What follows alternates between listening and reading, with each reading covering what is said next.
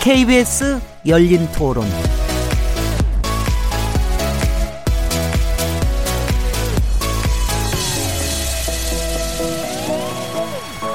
안녕하세요. 묻는다, 듣는다, 통한다. KBS 열린 토론 진행자 시민 김진혜입니다.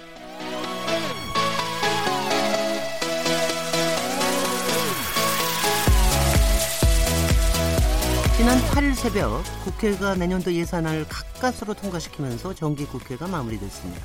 그러나 그 이후로도 국회 안팎에서 진통이 계속되고 있는데요. 야3당은 연동형 비례제를 요구하며 용통을 이어가고 있고요. 예산 심의 과정이 밀실에서 이루어졌다는 지적과 함께 개선을 요구하는 목소리가 높습니다. 이제 2018년도 약 보름 정도 남은 시점인데요. 이 같은 문제들을 어떻게 풀어나가야 할까요? 오늘 KBS 열린 토론에서는 하성수 비례민주주의 연대 공동대표를 직접 스튜디오에 모시고 선거제 개편 문제와 내년 예산안 문제점들에 대해 함께 얘기 나눠보도록 하겠습니다. 12월 14일 KBS 열린 토론 지금 시작합니다.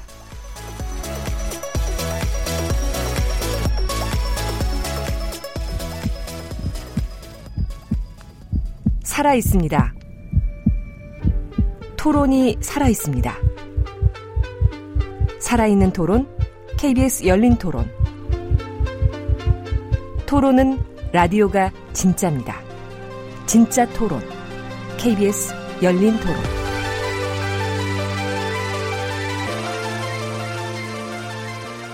KBS 열린 토론에서는 매주 금요일마다 인물을 중심으로 현안들을 살펴보는 시간을 갖고 있죠.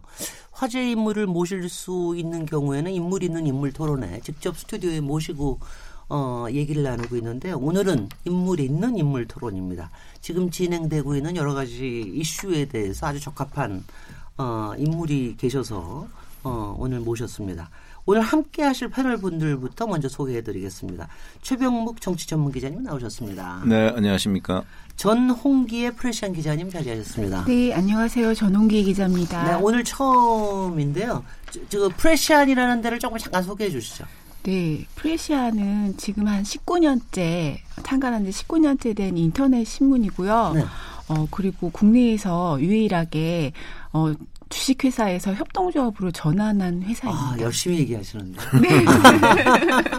요새 또 여러 가지 거기는 후원제가 아니라 저기 조합원 구독제 구독제로 돼 있죠. 예, 독자 조합원입니다. 예, 예. 많이 관심 가져주시기 바랍니다. 그리고 오늘 인물 있는 인물 토론의 주인공 하승수 비례민주주의연대 공동대표 모셨습니다. 안녕하세요, 대표. 네, 안녕하세요.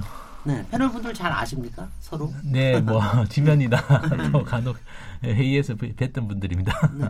하승수 대표의 간단한 이력을 좀 소개해드려야 되겠는데요. 제가 소개해드리면은 좀 지적할 거 지적하십시오. 워낙 저 경영학과를 나오셨고요. 그리고 공인회계사로 일하시다가 사법시험에 합격한 뒤에 변호사로 활동하셨죠. 그러다가 시민운동을 시작하게 되셨고요. 참여연대 납세자 운동 본부 실행위원장을 지내다가 2006년에는 제주도 법학부의 법학전문대학원 교수로 부임해서 2009년까지 학생들을 가르치셨습니다. 그 이후에는 지역 활동 환경운동가로 활동하다가 현재는 부정부패를 감시하는 시민단체 이름이 아주 신기합니다.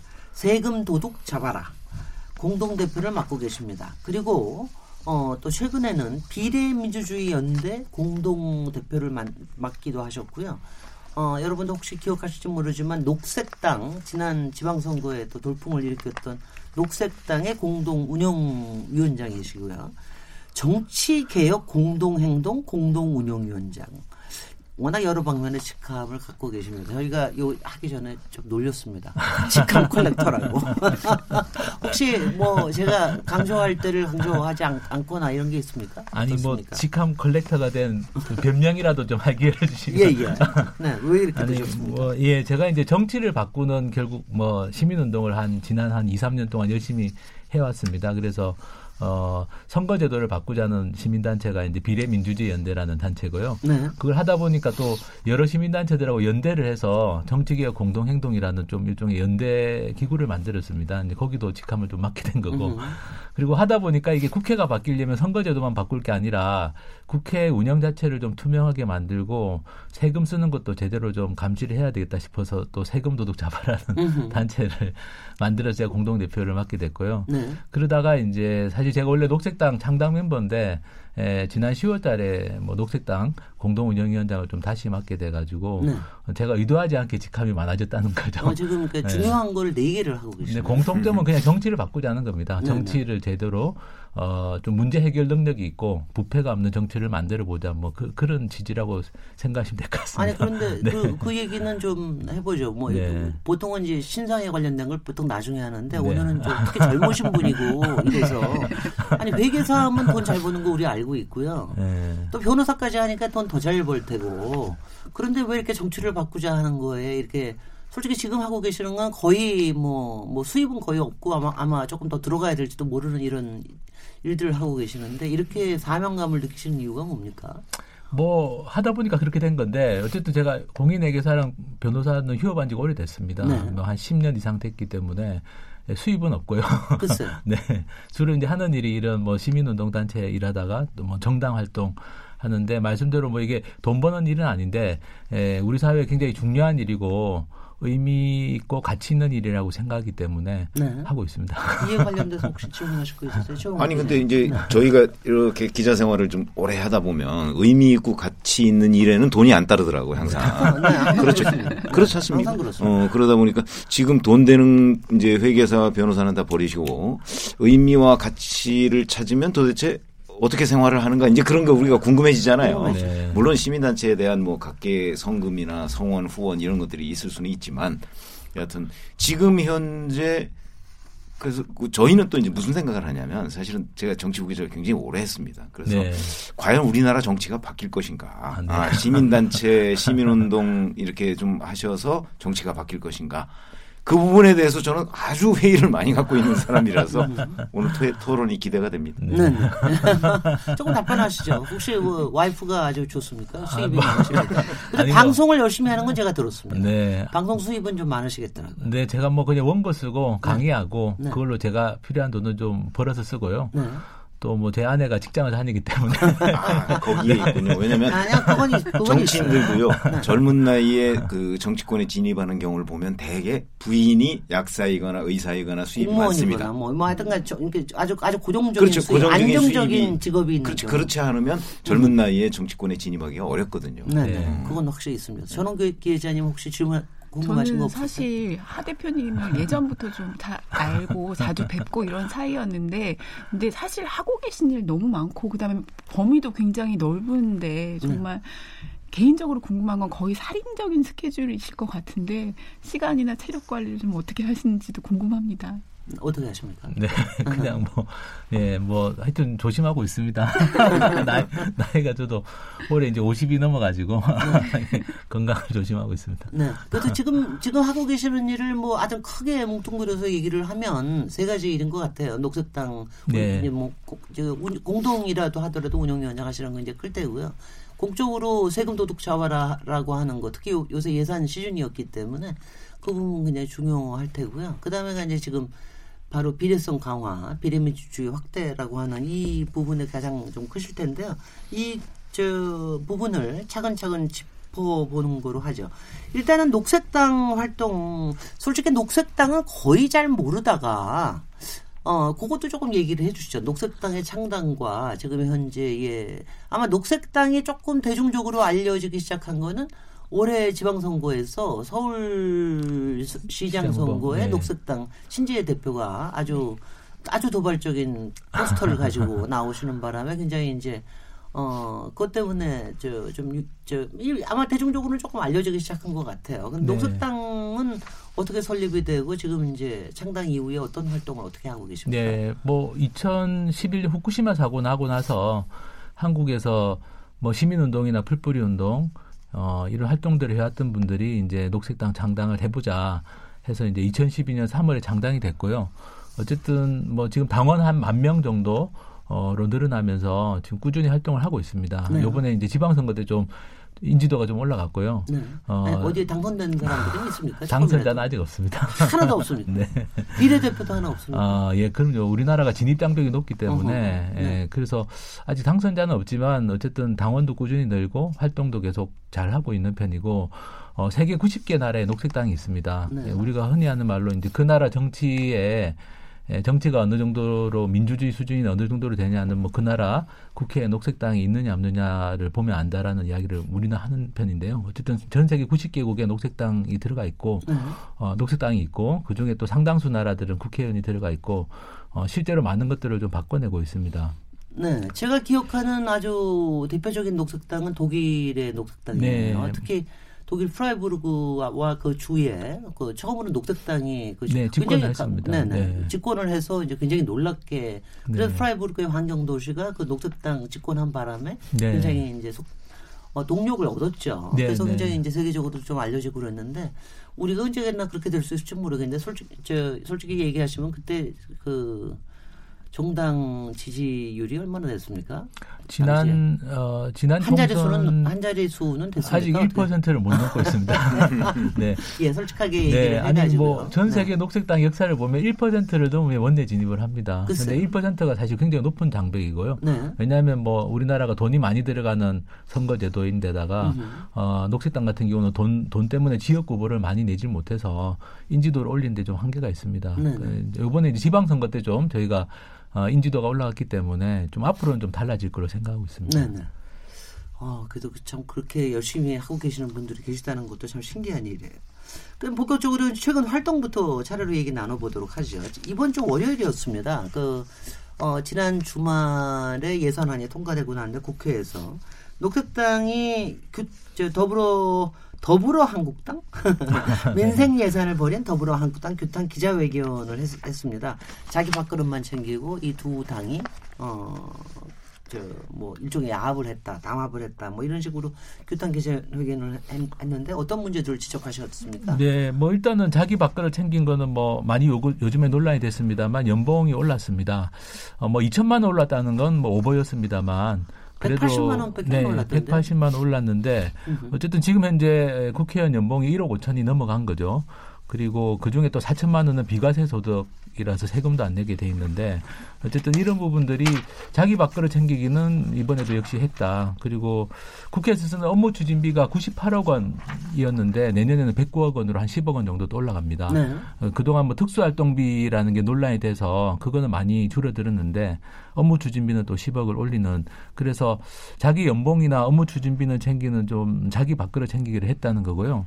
그러면서 사실 에, 뭐 민주당이 그 자유한국당하고 같이 손을 잡고 예산안 통과시킬 때 제일 큰 명분이 예산안을 통과시키는 게 국민들 밥그릇을 챙겨주기 위한 것이다 이렇게 이제 합리화를 했는데 실제 막상 예산안을 들어보니까 어, 예를 들면 뭐, 어, 가난한 노인들, 빈곤 노인들에게 월 10만 원의 생계비를 지원하는 예산이 있었는데 그게 삭감이 됐고요. 또 장애인들 같은 경우에 장애인 연금 제도가 있지만 지금 지급 대상이 굉장히 협소합니다. 그런데 에, 장애인 연금 지급 대상을 좀 넓히는, 확대하는 예산도 역시 삭감이 됐습니다. 그래서 어, 국민들 밥그릇을 챙겨준다고 한 예산인데 실제로는 사회적 약자라고 할 수 있는 분들에게 꼭 필요한 예산들 이런 예산들은 삭감이 됐고 오히려 뭐 사회간접자본 SOC 예산이라는 명목으로 어, 개발 예산들 지역구 챙기기 예산들만 많이 늘어났다 좀 그렇게 보고 있습니다. 네. 기자. 그렇죠. 아니 그게 이제 그 지역 SOC 예산은 뭐 1조 2천억 원이 늘어났다 이렇게 얘기했는데 보- 지금 말씀하신 대로 이제 복지 예산이 1조 2천억 원 줄었다더라 뭐 이렇게 이제 그 분석을 하고 있습니다. 저는 뭐 사실 이 이게 이제 결국 예산이라는 게 뭐 한정이 돼 있으니까 어느 곳을 늘리면 어느 곳은 줄어들게 돼 있죠. 어 그래서 이제 그 언론에서도 사실은 그 자기 밥그릇 챙기기 이렇게 얘기를 하는 거예요. 이 늘어난 지역 SOC 예산이라는 게 대부분 그 자기 지역구 특히 그 조금 더 범위를 좁혀서 얘기하면 실세, 여야. 지도부 실세, 실세, 어, 실세. 그러니까 여야 대표 네. 그다음에 원내 대표 네, 뭐. 정책위의장 예결위 간사 네. 예결위원장 이런 사람들 지역구에 있는 뭐 무슨 청사를 지어준다든가 도로를 낸다든가 여기로 그 예산이 들어가는 거거든요. 그것 때문에 시- 이제 직결시켜서 심하게 얘기한다면 결국 그 뭐 장애인이다 우리 사회 그 어떤 소외 계층이 소외계층한테 돌아가야 될 몫이 결국 여야 지도부 그 중에서 여야라고 하면 또 야삼당이 지금 화를 낼 테니까 더불어한국당, 더불어민주당과 자유한국당 여야 그 대표들 원내대표 이런 사람들 지역으로 흘러들어갔다. 이거는 굉장히 예산의 배분 과정에서 보면은 저는 뭐 공정하지 못하다고 봅니다. 그런 점에서 본다면 지금 하승수 대표님 그 하시는 그 운동과도 일맥상통한데 결국은 이게 크게 보면 어떤 세금 도둑질에 가까운 것 아닌가 음. 저는 그런 생각을 하게 됩니다. 네네. 네. 질문은 없으세요? 네, 그 세금 도둑 잡아라에 같이, 아니 그래서 저는 활동하세요. 그래서 세금 도둑 잡아라라는 걸 지금 하고 계시다길래 네. 그 부분엔 저는 100% 공감을 한다 이렇게 네네. 그러다 보니까 질문할 거는 별로 어, 질문할 건 공감을 없어요? 하고 있습니다. 네네. 어, 그 네. 제가 보도를. 보니까 네. 안상수 위원장이 SOC 예산 관련해서 지금 1조 2천억 원이 늘었다고 하는데 본인 입으로 세- 실제로 2조 2조 원이 늘었다고 이야기를 하면서 근데 안 위원장 같은 경우 이제 SOC 예산에 대해서 이게 미래를 위한 인프라 투자다 이런 식으로 그러니까 지역 어쨌든 이것도 지역에 가는 돈이고 미래를 위한 인프라 투자다 이런 식의 주장을 하는데 이런 시각에 대해서는 좀 어떻게 생각하십니까? 그 사실은 이게 SOC 예산이 막연하게 1조 2천억이 늘었다고 하면 국민들이 좀 께서는 이게 무슨 의미인지 잘 모르실 그렇죠. 수 있는데요. 사실 이 내막을 들여다보면 어 가령 이런 겁니다. 뭐 이번에 고속 도로 예산이 3,100억이 늘었습니다. 어, 근데 그 고속도로 예산이 지금 짓고 있는 고속도로 예산이 늘어나는 것도 있지만 그건 더, 신규가 예. 더 빨리 짓는 거죠. 지금 이미 짓고 공사를 하고 있는데 예산을 더 많이 투입한다라는 것도 있지만 새로운 고속도로를 건설하기 위해서 조사를 시작하는 예산이 있습니다. 이게 굉장히 무서운 겁니다. 그렇죠. 새로운 고속도로 하나 건설하기로 하면 타당성- 몇조 몇 조 원이 들어가는 거죠. 네. 네. 타당성 조사 이런 식으로 이런 식으로 해가지고. 네, 그렇습니다. 그리고 국도 예산이 1,135억이 늘어났는데 역시 마찬가지로 이 국도 예산 1,135억 원 중에는 1억짜리씩 들어간 것들이 있어요. 네. 어, 기본 조사비 1억 이렇게 해서 들어간 게 13개 도로 노선이 지금 새로 들어가 있습니다. 지금은 1억이 들어가지만 그게 몇 천억짜리 예산이 되는 거죠 나중에. 해왔어요. 네네. 네. 그래서 사실은 어, 막연하게 뭐 SOC 예산이 1조 2천억이지만 뜯어보면 이 예산이 그대로 집행이 될 경우에는 몇 결국에는 지금 되는 1억 2억짜리가 몇 조 원으로 음. 둔갑하게 되는 일이 벌어지기 때문에 사실은 어, 이번 예산은 굉장히 심각한 문제가 어, 말씀하신 것처럼 국민들의 어떤 민생을 위해서 쓰이고 삶을 위해서 써야 되는 돈 몇 조 원이 이번 예산으로 인해 가지고 이 엉뚱한 또 도로 건설 사업에 들어가게 되고 사실은 이게 정상적으로 타당성 검토나 이런 걸 하고 나서 예산이 편성된 게 아니라 그야말로 그냥 나눠 먹기 식으로 1억, 2억, 3억 뭐 이런 식으로 들어간 겁니다. 이것도 사실은 질문은 아닌데 네. 저희가 지금 말씀하시는 그 내용을 좀 보완하는 얘기라서 제가 말씀을 드리면 우리가 지방을 많이 가보지 않습니까?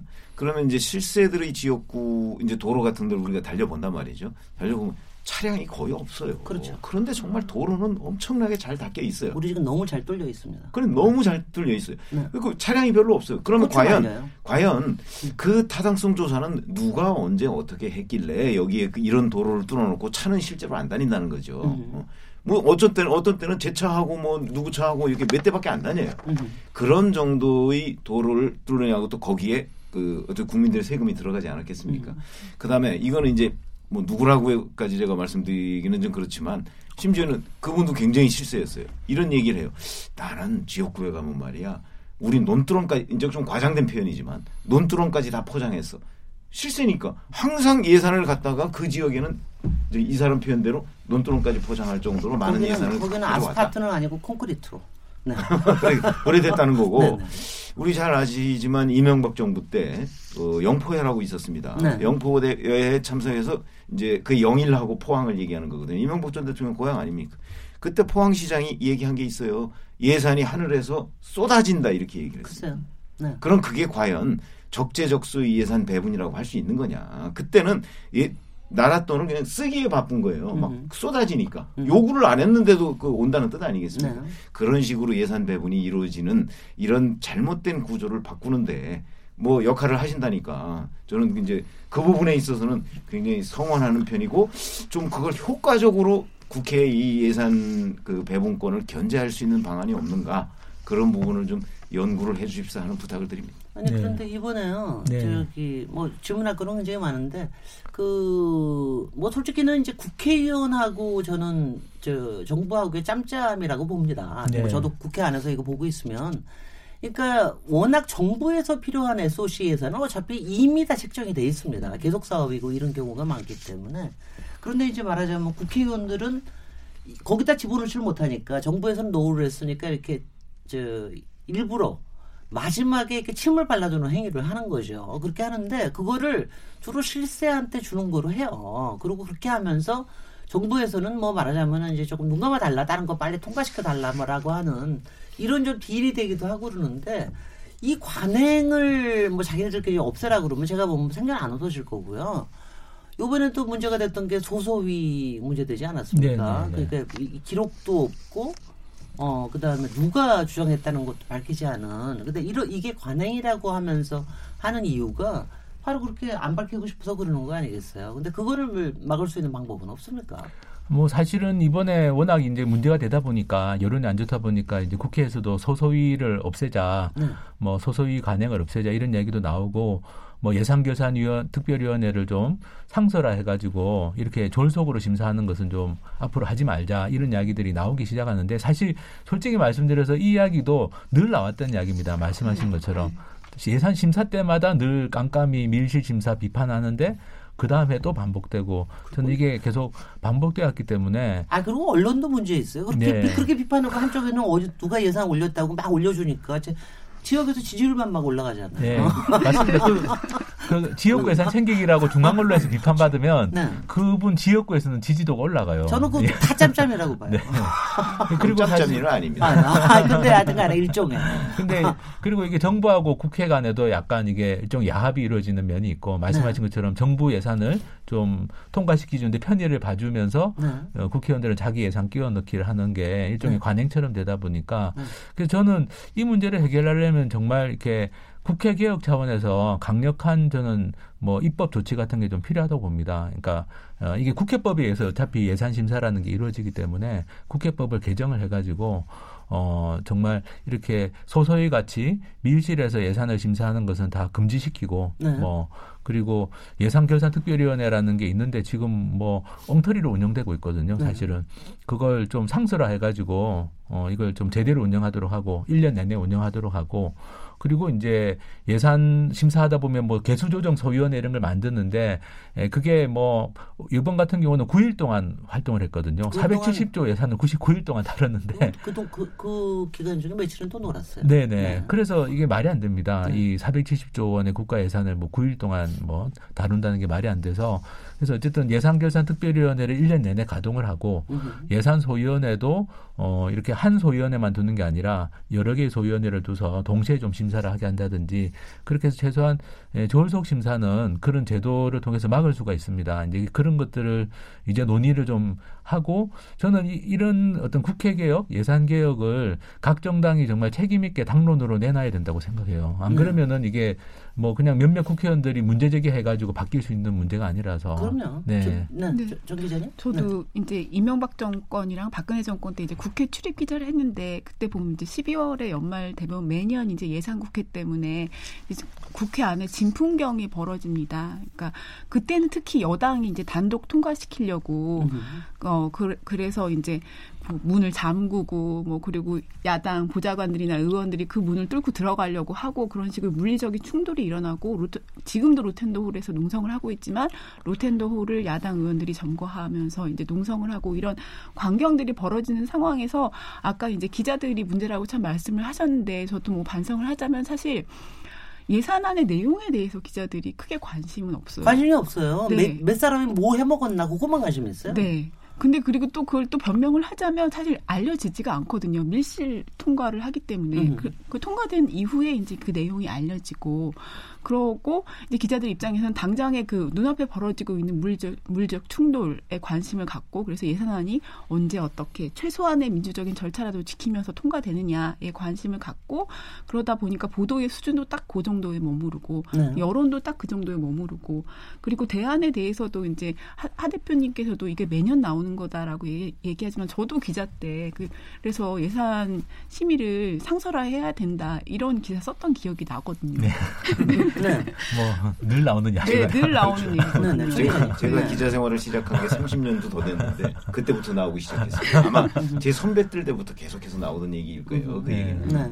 근데 이제 그래서 지금 말씀하신 대로 전뭐 100% 공감합니다. 이제 뭐가 문제냐면 사실 예산을 취재하는 게 정치부 기자들입니다. 네. 정치부 기자들 경제 문제 잘 몰라요. 그렇죠.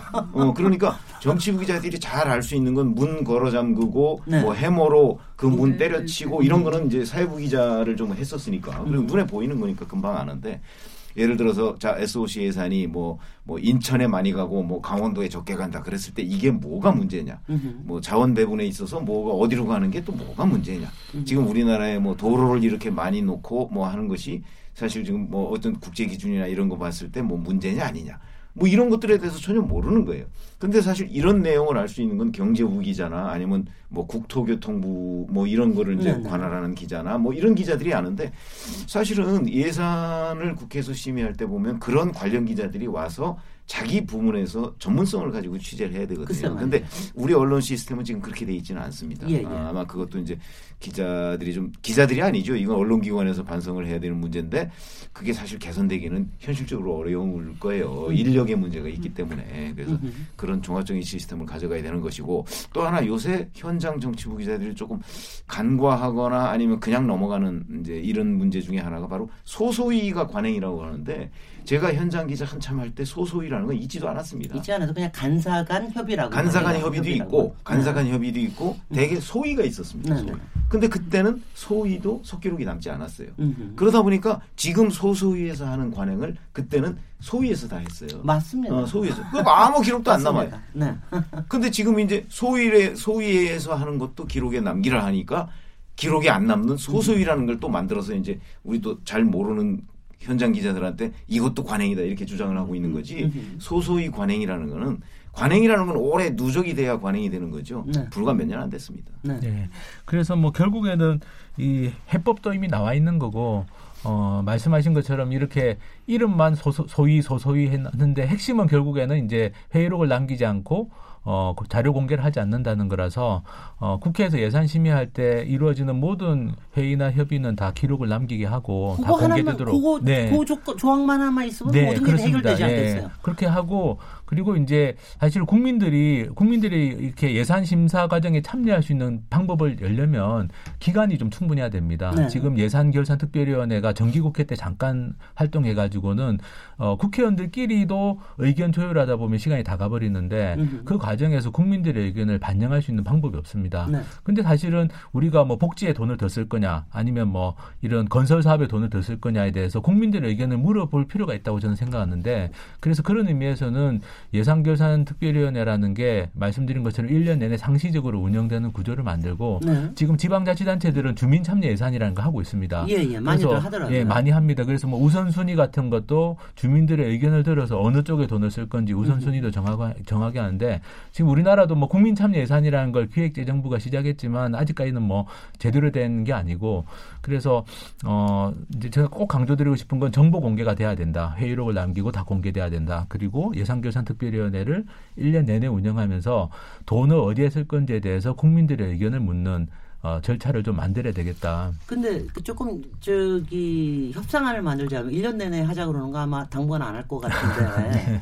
아니 기간이요. 네. 일단 예산 정부 예산안이 나오는 게그 대통령이 와가지고서는 네, 그 예산안 시정연설 할 때. 시정연설 네. 나오지 않습니까? 네, 되게 네, 네. 9월 말에 네, 10월 네. 초쯤 나오는데. 그때부터 한 두 달 정도는 여유가 있잖아요. 네. 근데 외부적으로는 공개가 안 됩니까? 어떻습니까? 그런데 이제 또 국정감사가 있고, 네. 예, 뭐 예산안은 그때 이제 제출이 되고 공개도 음. 되지만 국정감사가 있고, 그러니까 실제로는 예산 결산 심사 예산 심사를 제대로 할 수 있는 기간 자체가 얼마 안 되는. 거죠. 네네. 그래서 어, 예산 결산 특별위원회를 상소를 한다는 게 일종 상임위원회처럼 음흠. 당신들은 예산 결산만 맡아라. 그래서 1년 내내 이거를 집중적으로 해라. 이렇게 하고 그렇게 하면 이제 장점이 그 예산결산심사위원회가 일을 하면 그게 다 이제 자료로 남습니다. 그리고 음흠. 다 공개가 가능해집니다. 네, 어, 지금 현재 국회 시스템은 각기 자기 상임 소관위가 맞습니다. 있으면서 있으면서 이제 예, 예산결산 저 특별위원회를 겸임하는 형태인데요. 그때 겸임할 때는 이제 그거는 그냥 특권이죠. 예. 거기 가서 뭐 하나 따오라는 맞습니다. 그런 얘기죠. 저는 한 번도 못 들어가봤어요. 300명 중에 50명이 예산결산 특별위원회를 겸임하는 형태인데요. 네. 이게 전문성도 없을 뿐만 아니라 음. 그렇게 하면은 말씀하신 것처럼 이제 뭐 이렇게 국정감사 끝나고 이러다 보면 뭐 시간이 얼마 안 남게 됩니다. 네. 그래서 어 이게 몇몇 국회의원들이 그냥 뭐 겸임하는 형태가 아니라 네. 조금 전문성을 가지고 상시적으로 운영할 수 있도록 바꾸는 게 필요한데 이게 이제 에, 이, 이걸 왜 반대하냐면 행정부가 반대합니다 사실은 네. 네, 말씀하신 것처럼 왜냐하면 그럼 공무원들이 힘들어지죠. 음흠. 지금까지는 자기들이 예산 편성해가지고 대충 국회의원들 설득하고 해가지고 이렇게 마음대로 해왔는데 이제 깐깐하게 1년 내내 들여다보고 국민들 의견까지 수렴한다고 하면 이제 공무원들이 힘들어져서 사실 공무원들이 반대하는 건데요. 저는 국민들 입장에서는 이게 굉장히 중요하다고 봅니다. 1년 나라 살림살이를 결정하는 과정에 에, 뭐 국민들은 물론이고 국회의원도 자기 의견을 제대로 이야기할 수 있는 시간이 별로 없는 거죠. 말씀하신 것처럼 예산결산특별위원회 위원이 아니면 아니 저는요. 네. 솔직히는 네. 이거는 정부의 입김이 더 크다고 생각합니다. 네, 그러니까 네. 정부가 네. 이걸 다 오픈해 놓고 나면 정부가 골치 아픈 거예요. 네, 네, 그러니까 그 짧은 동안에 차라리 국회 네. 몇 사람들 줘가지고 입 좀 맞고 빨리 통과시키고 하는 게 네, 그냥 네. 한번 소나기 맞는 게 낫다라고 네. 생각하는 게 아마 뿌리 박혀 있습니다. 맞습니다. 네. 특히 저기 경제 관련 부처에서는요 네. 아주 그게 시- 아주 아주 뿌리 박혀 있습니다. 네. 네. 그게 왜 그러냐면 예산이라는 게 굉장히 전문적이에요. 우리가 뭐 그렇습니다. 지금 여기서 뭐 어디 도로 놓는데 몇 억 뭐 어디에 뭐 무슨 건물 짓는데 몇 억 이렇게 그냥 쉽게 쉽게 얘기하지만 예산 편성에 그 여러 가지 기준이 있는데요. 제가 이제 어느 장관을 했던 분한테 얘기를 들었는데 그런 얘기를 해요. 장관으로 예를 들어서 외부에 처음 가잖아요. 외부에서 장관으로 처음 가잖아요. 가면은 제일 두 가지만 장악하면 된다고 합니다. 그 두 가지라는 게 하나는 인사. 근데 인사라는 건 그 내부에 있는 부처 내에 있는 사람을 알아야 되거든요. 네. 그리고 사람을 평가할 수 있어야 되지 않습니까? 인사. 그다음에 예산이에요. 네. 근데 이 예산을 파악하는 게 굉장히 어렵다는 거예요. 그러니까 공무원들이 정직하게 장관한테 보고를 제대로 안 합니다. 그리고 음. 자기들이 하고자 하는 거를 이렇게 어디에 숨겨놔요. 이게 다른 명목으로. 그럼요. 근데 아유, 그거를 예산 전문가나 또는 그 부문에서 오랫동안 일했던 사람이 아니면 잘 파악이 안 됩니다. 그게 음. 그걸 파악하는데 보통 몇 개월 걸린다는 거거든요. 네. 그러니까 지금 말씀하신 대로 기획재정부나 이런 데에서 자기네들이 하고자 하는 거를 이 국회 예산심의에 대비해서 어디에 이렇게 숨겨놓거나 아니 뭐 이렇게 해놨을 경우에 국회의원들 지금 예결위원으로 가는 분들은 또 해마다 바뀌어요. 그렇지 않습니까? 일부러 바꾸는 그 거죠. 일부러 바꾸는 거죠. 왜냐면 거기 가서 돌아가면서 해먹어야 되니까. 챙겨라 뭐 이런 거 아니겠습니까? 네네. 그러다 보니까 1년마다 한 번씩 이렇게 바뀌니까 어, 바뀌다 보면 거기 가서 공부할 만하면은 예산안 통과돼 버렸어요. 네. 이런 문제가 그 매년 반복되고 있습니다. 아니요. 저는 이게 제가 목격한 거를 보면 그 정부에서 나오는 사람들, 부처에서 나오는 사람들을 정말 국회의원한테 깍듯, 깍듯하게 대하거든요. 근데 속으로는 완전 무십니다. 아니 뭐 솔직히는 지적할 지적이나 뭐 할 능력도 별로 없거니와 그렇게 저기 하고 나중에 어차피 미- 입막음 할수 있다. 그러니까 민원이 무엇입니까? 민원이 여기 민원 사안이 뭐냐? 이거 가지고 저거 하기 때문에 이거 참 문제예요. 그런 네. 점에서도 국회의원들의 이 어, 수준이 높아져야 된다는 것도 저도 이해는 가는데 아직 그쪽 아직 그쪽으로 넘어가기 전에요. 지금 그래서 어떻게 보면은요 이게 세금 도둑을 잡아라라고 하는 의미가 지금은 사실은 국회에다가 국회에서 세금 도둑 잡는 거 이상으로 사실 중요한 게 정부에서 이렇게 허투루 쓰이는 이런 돈에 대해서 그 검토를 하고 그걸 체크를 하는 게 굉장히 중요할 것 같은데 세금 도둑을 잡아라 해서는 어 그런 말하자면 거- 그 핵심적인 이슈를 하기가 굉장히 쉽지는 않으실 것 같아요. 어떻습니까? 네, 지금은 이제 제가 뭐 세금 도둑 잡아라나 녹색당에서 계속 저도 이제 좀 일을 하고 있는 게 일단은 이제 전략상 우리가 국회부터 일단 좀 투명하게 만들자. 어, 말씀드린 것처럼 국회 자체가 좀 개혁이 되지 않으면 이 행정 막대한 행정 막강한 행정부를 견제할 수가 없다. 그래서 이제 국회를 좀 감시하는데 초점을 좀 맞추고 있습니다. 이 전략적으로 그런 거고요. 왜냐하면 행정부를 우리가 행정부의 예산 낭비를 통제하려고 해도 국회에서 법을 만들어 주거나 국회 자체에서 공개를 정보 공개 같은 걸 잘 할 수 있도록 만들어 주지 않으면 어렵습니다. 그리고 어 입법이 굉장히 중요한데요. 지금처럼 국회의원들이 예, 이제 행정부의 입맛에 맞게 예산 심의도 하고 법도 그렇게 만들고 있습니다. 가령 뭐 지금 녹색당 같은 경우는 교통시설 특별회계라는 걸 폐지하자고 주장하고 있거든요. 많은 전문가들도 동의합니다. 왜냐하면 이 교통시설 특별회계라는 게 에, 휘발유 경유 넣을 때 시민들이 유류세라는 걸 내죠. 네. 그 중에 하나가 교통 에너지 환경세인데 그 세금이 뭐 15조 원씩 이렇게 거칩니다. 1년에. 근데 그 중에 80%가 교통시설 특별회계라는 데 들어가서 결국에는 도로 건설이나 철도 건설, 뭐 공항 건설에 쓰이고 있거든요. 시민들은 이걸 잘 모르세요. 세금을 내면서도 어, 내가 내는 세금 중에 굉장히 많은 돈 한 12조 원 가까이가 매년 교통시설 특별회계로 들어가고 그게 이제 결국에는 또 지역구 예산 나눠 먹기로 들어가고 그래서 사실 에, 근본적으로는 교통시설 특별회계법을 폐지해야 됩니다. 어, 이 특별회계라는 게 이렇게 있을 이유가 없거든요. 네. 그런데 문제는 그런 이야기를 하면 국회에서 아무런 국회의원들도 관심을 가지지 않아요. 네, 관심을 가지지 않습니다. 시민단체들이나 뭐 소수정당 이야기를 해도 완전히 무시하기 때문에 그래서 이제 저희가 좀 전략적으로 생각하는 건 일단 국회를 개혁해야 된다. 국회의원을 잡자 먼저. 네, 국회가 투명해지고 네. 국회의원들이 정말 이렇게 공적으로 일을 할 수밖에 없도록 만들어야지 사적인 어떤 뭐 이익이나 어, 이런 것에 좀 휘둘리지 않도록 만들어야지 예, 저는 이런 입법도 바꿀 수 있고 법률도 바꿀 수 있고 어, 이 국회에서 하는 예산 심의 과정도 지금 지금과는 좀 달라질 수 있을 거라고 봐서 네. 좀 크게 초점을 맞추고 있습니다. 네, 정 기자님. 사실 큰 틀에서 그 문제 의식은 저도 굉장히 공감을 하는데 약간 우려되는 지점이 두 가지가 있는데 하나가 워낙 우리나라 국민들이 국회 의원과 정치에 대한 불신이 굉장히 큽니다. 혐오죠. 예. 근데 그거는 사실 불신과 혐오가 이제 지나가다 보면 이게 무관심이 되는 거거든요.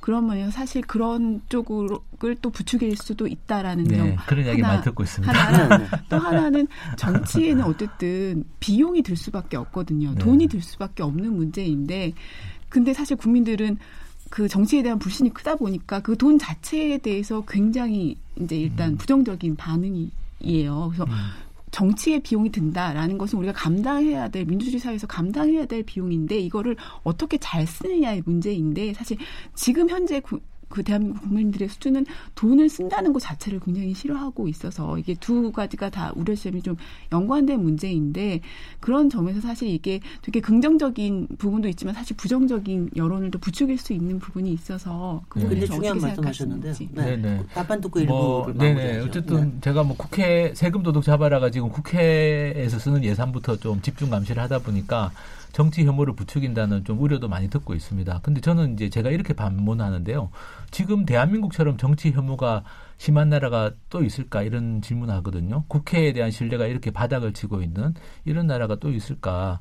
어, 저는 이미 대한민국은 정치 혐오나 국회에 대한 어떤 불신이 굉장히 심한 상태고 어 그렇다면은 이걸 극복하려면 저는 오히려 국회의 민낯이라고 하는 맨 얼굴을 그냥 국민들에게 다 보여주고 어 실제로 국회의원들이 어떻게 일을 하는지 돈을 어떻게 쓰는지 생각이 어떤지를 다 보여주고 어 그 상태에서 우리가 국회를 개혁할 수 있는 어떤 시민들의 힘을 모아 나가는 게 저는 좀 필요하다고 생각하는 편이에요. 그래서 말씀하신 우려들은 제가 잘 알고 있고 제가 국회 가면 공공이석입니다. 진짜 저를 보는 국회의원들마다 네 한 마디씩 다 하셔요. 아유, 그래도 저 잘생기셔서 다행이에요.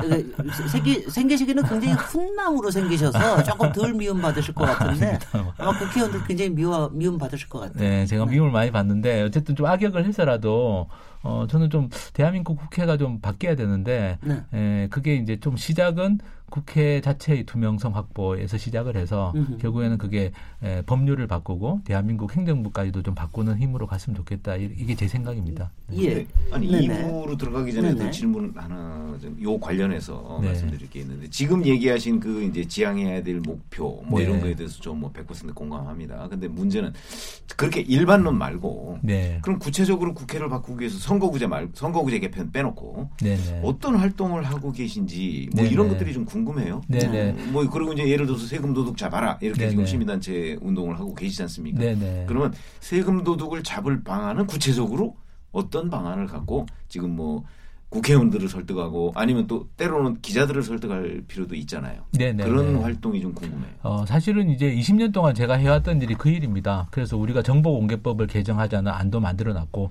모든 세금 쓰는 걸 다 투명하게 만들어야 되니까 그다음에 어, 만약에 세금을 부정하게 쓰는 사람들에 대해서는 국민들이 소송할 수 있도록 하는 국민소송제도라는 것도 법을 만들어놨습니다.